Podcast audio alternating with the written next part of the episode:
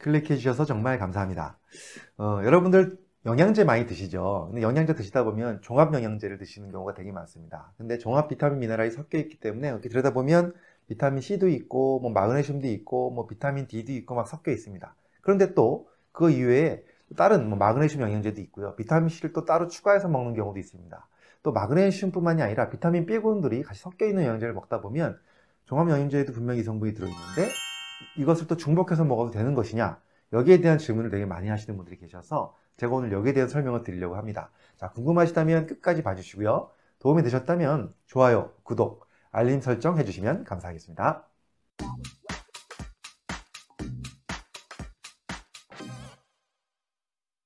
안녕하세요. 교육하는 의사, 가정의학과 전문의 이동환입니다. 오늘은 제가 이 영양제를 여러 가지를 먹다 보면 종합영양제에 들어있는 그러한 성분과 또 따로 먹고 있는 뭐 마그네슘이라든가 비타민 D라든가 비타민 C 같은 성분이 겹쳐서 들어가기 때문에, 또 비타민 B군도 있죠. 겹쳐서 들어가기 때문에 이것이 중복되는데 괜찮으냐, 여기에 대한 질문에 대해서 답변을 좀 드리려고 합니다. 사실 저도 옛날에는요, 그 겹치는 것에 대해서 걱정을 좀 했던 시절이 있었습니다. 아주 옛날에 기능의학 공부하기 전이죠. 근데 기능의학을 공부하다 보니까 이 기능의학이라는 것이 아시다시피 세포 기능을 최적화시키는 거잖아요. 그러다 보면 당연히 적절한 영양소가 세포 속에 적절하게 들어와야 되는데, 이 우리가 일반적으로 이런 비타민, 미네랄 같은 영양소들을 먹는 그 용량을 정해놨잖아요. 우리가 보통 알고 있는 것이 바로 하루 섭취 권장량입니다. 이것을 우리가 알 디 에이라고 합니다. 바로 Recommended Daily Allowance라고 얘기를 하는데요. 이 섭취 권장량이 우리가 많이 매몰되어 있다 보니까 이 섭취 권장량이 넘어가면 어, 문제가 있는 것으로 생각하는 것 되게 많습니다. 그런데요, 사실 이 권장량을 결정된 그 영양학자들의 소견은 최소한 이 정도는 먹어야 결핍증이 안 생긴다라고 하는 권장량입니다. 그것이 바로 알 디 에이입니다.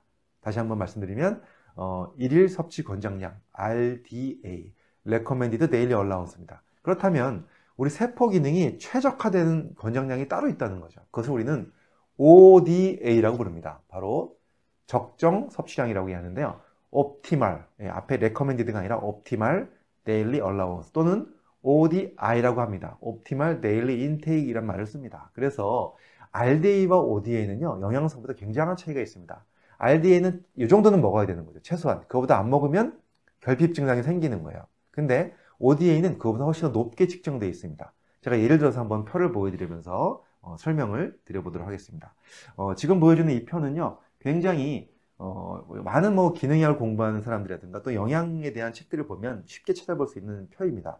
여기 보시면 비타민 B 일, 이, 삼 이렇게 쭉 나오죠. 그다음 오 번, 육 번, 십이 번 이렇게 엽산. 엽산이 이제 비타민 B 구 번이고요.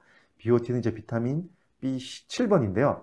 비타민 비 일 하나만 보더라도요, 알 디 에이는 지금 약 일 밀리그램으로 되어 있습니다. 일 밀리그램. 굉장히 적은 양이죠. 예. 근데 오 디 에이 오 디 에이를 보면 오십 내지 백 밀리그램으로 되어 있습니다. 거의 뭐 오십 배에서 백 배까지 증가되어 있습니다. 이건 무슨 뜻일까요?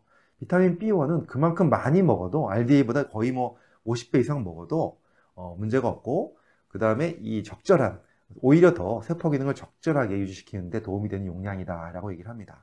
밑에 한번 쭉 천천히 보시면요, 판토테닉산이라고 하는 비 오 같은 경우도 거의 십 배에서 이십 배 정도가 오 디 아이가 잡혀있죠. 그만큼 겹쳐서 들어가도 이 알 디 에이를 넘어서도 오 디 아이에 들어가면 오히려 더 도움이 될 수 있다, 이런 얘기를 드리는 겁니다. 비타민 C 한번 보겠습니다. 우리가 정말 많이 먹기 때문에 비타민 C 보면요, 알 디 에이가 칠십 밀리그램로 돼 있어요. 뭐 어디는 뭐 백 밀리그램로 돼 있는 데도 있는데 한 칠십에서 백 밀리그램 정도로 돼 있거든요. 근데 적정 섭취량, 최적 섭취량은 천에서 삼천 밀리그램로 돼 있습니다. 요즘에 많은 분들이 그 비타민 C를 막 하루에 천 밀리그램씩 드시는 분들이 많잖아요. 이 개념이 완전히 바뀌었죠. 알 디 에이당 개념으로 따지면요, 이 천 밀리그램이면 뭐 십 배가 넘기 때문에 어, 놀랄만한 용량이라서 큰일 난다고 생각할 수도 있습니다. 그런데 요즘에는 개념이 많이 바뀌어서 대부분 다 어, 많은 이제 영양제를 서, 생산하는 회사들도 이 오 디 에이 쪽, 오 디 아이 쪽으로 많이 생성을 하고 있습니다. 그래서 천 밀리그램 이상을 드시는 것도 문제가 없는 거죠. 자, 밑에 좀 보시면요, 쪽 비타민 D 나오죠. 예, 보통 사백 아이유로 되어 있습니다. 이백에서 사백. 근데 여기 오 디 아이는 지금 사백으로 되어 있는데 이게 좀 약간 옛날 자료인 것 같습니다. 저희는 보통 요즘에 비타민 D는요 하루에 한 이천 아이유 정도, 특히나 한국 사람인 경우에는 이천 아이유 정도를 권유합니다.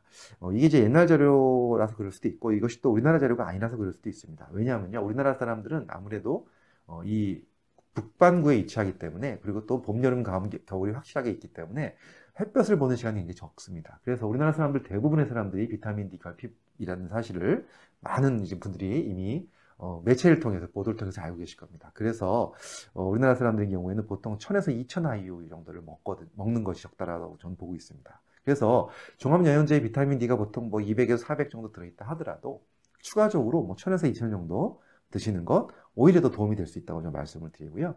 또 그 아래에 보면은 마그네슘 보이시죠? 마그네슘 정말 제가 굉장히 중요하게 여기는 영양소인데, 어, 종합영양제에 뭐 이백 들어있는 경우도 있고 뭐 삼백 들어있는 경우도 있습니다. 근데 어, 적정 섭취량은 뭐 칠백오십에서 천 밀리까지 얘기합니다. 그만큼 마그네슘이 단독으로 되어 있는 영양소들을 또 추가적으로 드셔도 어, 문제가 없다. 이것이 합쳐서 천 밀리가 넘지 않으면 사실 큰 문제가 없죠. 예. 그런 경우는 오히려 마그네슘이 적절하게 최적 섭취량으로 어, 증가될 수 있는 거죠.